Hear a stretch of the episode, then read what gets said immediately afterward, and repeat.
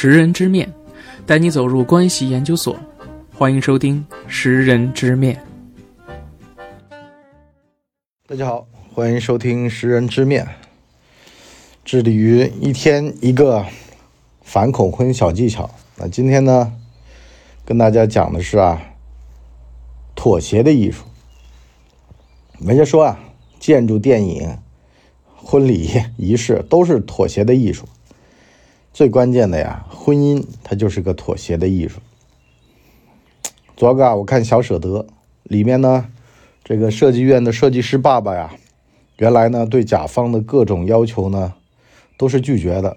我不可能在这么垃圾的方案上签字儿，很有坚持，对吧？对专业上有所追求。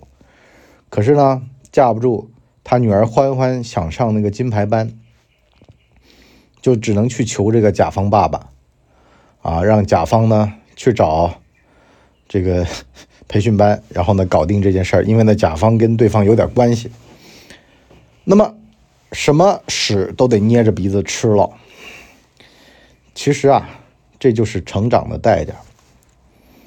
咱们先说一个小故事啊，有一个女的这个听友啊跟我讲说呢，老公家呢比较有钱，老公呢不那么会算计，所以呢导致到呢家里人非常担心。婆婆呢就跟老公讲说呀，家里有多少钱啊，别让你老婆知道。为这个事儿，两夫妻呢红过脸。老婆说啊，哦，家里有多少钱都不让我知道。老公说，那不是咱们的钱啊，而且呢我自个儿都不知道有多少，所以呢我也没办法说给你听，小给你知道。后来呢这女的吧，就因为这个事儿嘛吵嘛，后来冷静了想想呢，也对，自己换位思考一下，作为婆婆呢其实也是这样，儿子嘛比较大大咧咧嘛。这事儿呢就让我想起我结婚那会儿其实也这样。那会儿呢红包拿过来，我呢就这个往一个大红包里面一一放，完了就去自动存款机了。我老婆说存了多少，我说存款机告诉我存了多少，她说你没点过吗？我说我相信科技。被我老婆一顿白眼啊，什么意思呀？其实说穿了，无非啊就是婚姻啊，你得往好了想，往好了看，凡事啊都要往这个多看看优点。为什么呢？因为啊一块过日子呀，你跟他才几年，他爹妈跟他多少年，所以呢很容易就跟你达到不一致的这个逻辑的，是吧？他思路随着他爹妈走。所以呢刚开始结婚啊，千万要记得啊，要求同存异，而且呢会忍不下这口气，凭什么呢？都是第一回做人，要听你的啊，你是太阳啊，要绕绕着你转，凭什么吵架了就我来道歉呢？可事实上啊，咱们就说这个格局的问题一样的，就是你要是是一个君子，你就不会觉得这个世界上有绝对的正确和错误，能包容好几套的逻辑。就是站在他的角度去看，你想，对吧？我儿子都这么笨的一个人了，万一要是被你儿媳妇框进去，是吧？而且万一说把房子签老婆名字，说加他爸妈，这不是要疯吗？本来呢好好的培养一儿子，是吧？哪知道呢变带路党了，到时候离婚的时候好了，儿子净身出户，我们俩还得养这儿子，我们俩有病啊，是吧？啊，外面千匹狼回来把自个儿的儿子这这条狗给咬了，是吧？那还不如不结婚呢。那肯定多多少少大家都要为彼此的利益着想，所以呢当你想清楚了这点呢，其实也没什么大的问题。你就包括说很多姑娘特别担心说呢，进了厂房，那个老太太老婆婆为了这个小孙儿，是吧，智商高点儿，听江湖上的说法说呢，这个顺产的小孩呢由于夹那么一下，是吧，脑瓜会比一般的小孩泼妇的要聪明，所以呢死都不让你抛，是吧？抛了嘛就不用那么疼嘛，但是抛完了疼嘛，当然了，所以呢这个东西就得非常关键了，你们俩感情坚不坚定，是吧？感情坚定，这一切其实都无所谓，都能忍啊。但是感情如果不坚定，那这些东西都会造成你们之间的矛盾。所以说，我就说，这个是个妥协的艺术啊。其实就是作为一个成年人啊，无论是对内对外都得妥协。你说你当年多骄傲一人，多横着走，可是面对你小孩的一些利益，怎么办呢？我是有设计师的追求的呀，但就碰上了这实打实的，我小孩要读培训班。这甲方说，那你帮我看看这图纸能不能过，你要不要签字儿？就攥着这玩意儿，用大张伟的话来说，就是拿我最喜欢的事儿来恶心我，他就仗着我热爱这事儿欺负我。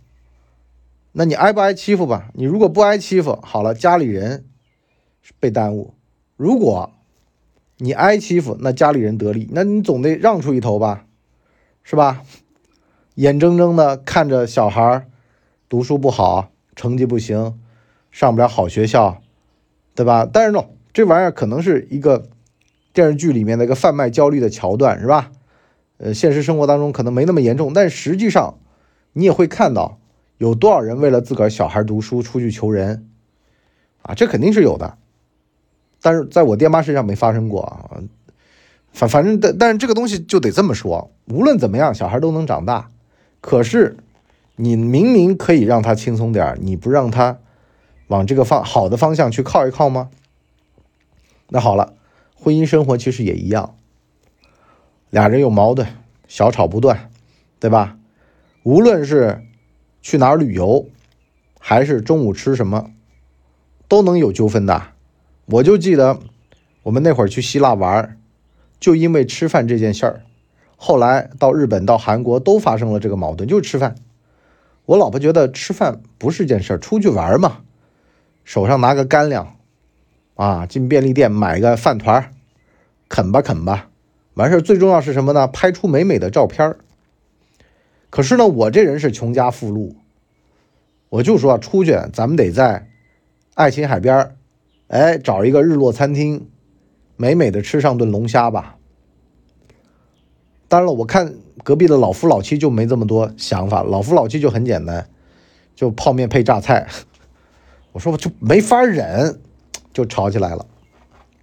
后面去日本也这样啊，吃饭团，对吧？但慢慢慢慢的，俩人就达到了一个默契，就知道了，哎呀，你的底线在哪儿啊？我能不能让？我能让，你能忍，咱们一块过。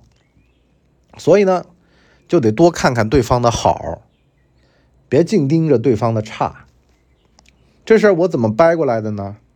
是有一次啊，有个女的啊，就是就跟我就掰扯，讲了半天啊，就是说呃什么什么好啊不好啊，就是听友嘛。完事我一听，我说好像也没那么差吧，对吧？我我说我跟你讲讲渣男的表现啊，讲了几点。完事他说，哎呀，那还真没那么差哎。其实呢，普通人都不会碰上极端的人呢，都不会碰上特别渣的人呢。其实大家都是正常人，正常过日子。那么互相理解点，包容点，这事儿也就过了。而且呢，幸福的婚姻长什么样子呢？都长在其实把不好的东西隐藏起来的那样子。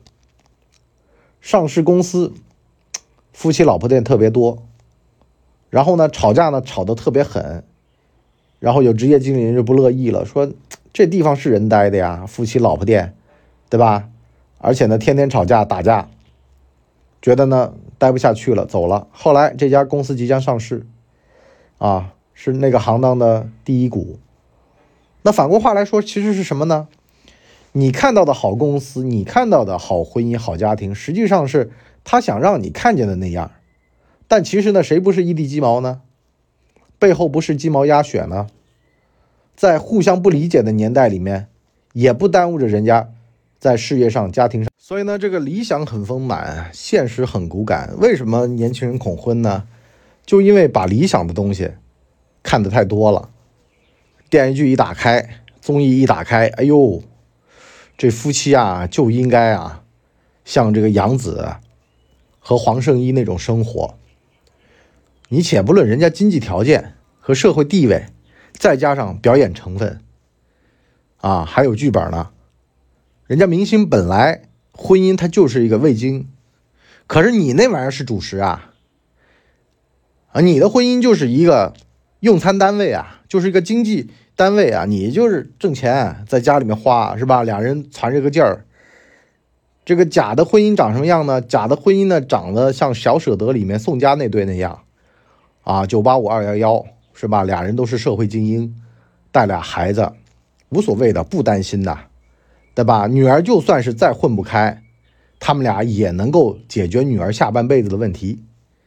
那么普通家庭呢，就应该是蒋欣那种，可能学校呢也就一般毕业，二本三本的，是吧？甚至专科。那么从事这种商场的低门槛的行业的工作，是吧？而且呢，工作能力也比较差啊，就怕得罪人。完事儿呢，去通过这个找自己的公公，然后呢，帮助南丽的女儿去读书，然后呢，换取职场上的利益，是吧？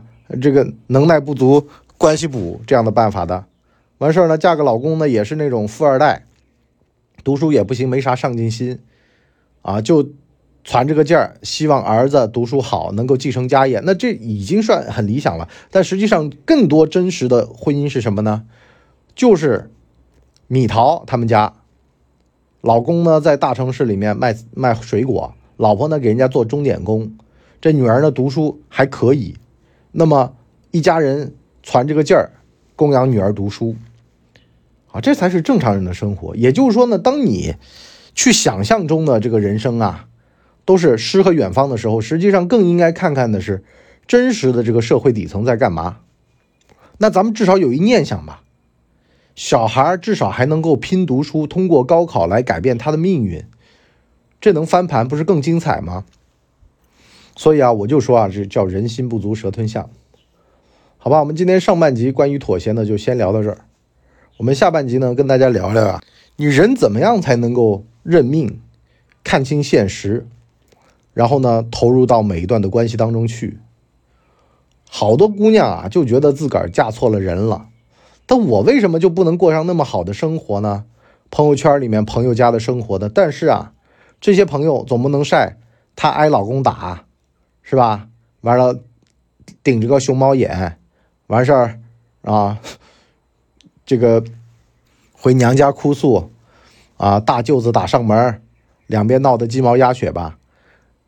让你看见的都是精美的袍子，下面的那些蟑螂啊、虫子啊是不会让你看见的。所以呢，都是报喜不报忧。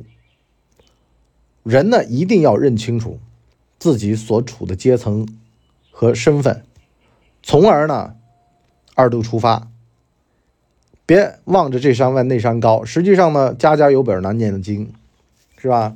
跌跌撞撞的。我就以创业举例吧，好多老板都是啊、呃、一路担惊受怕，就因为胆大混到了成功。也有很多老板混的已经很成功了，是吧？就因为呢这个守成，觉得够了啊、呃，开始觉得见好就收了。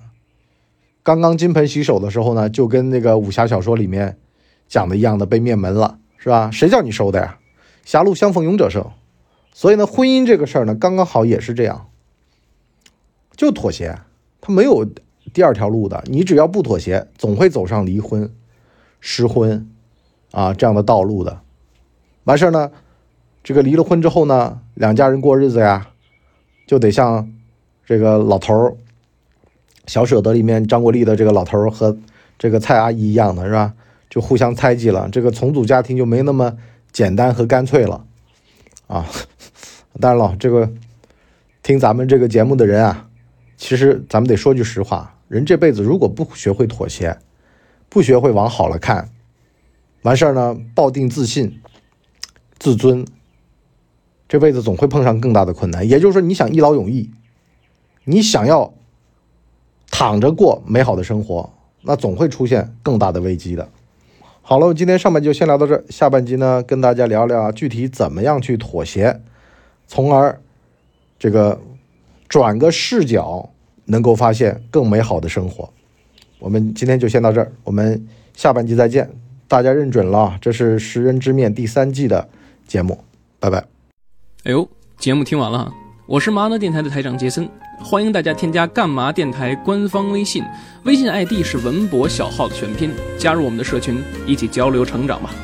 干嘛电台扫清你人生路上的所有坑，付费订阅请关注微信订阅号干嘛播客。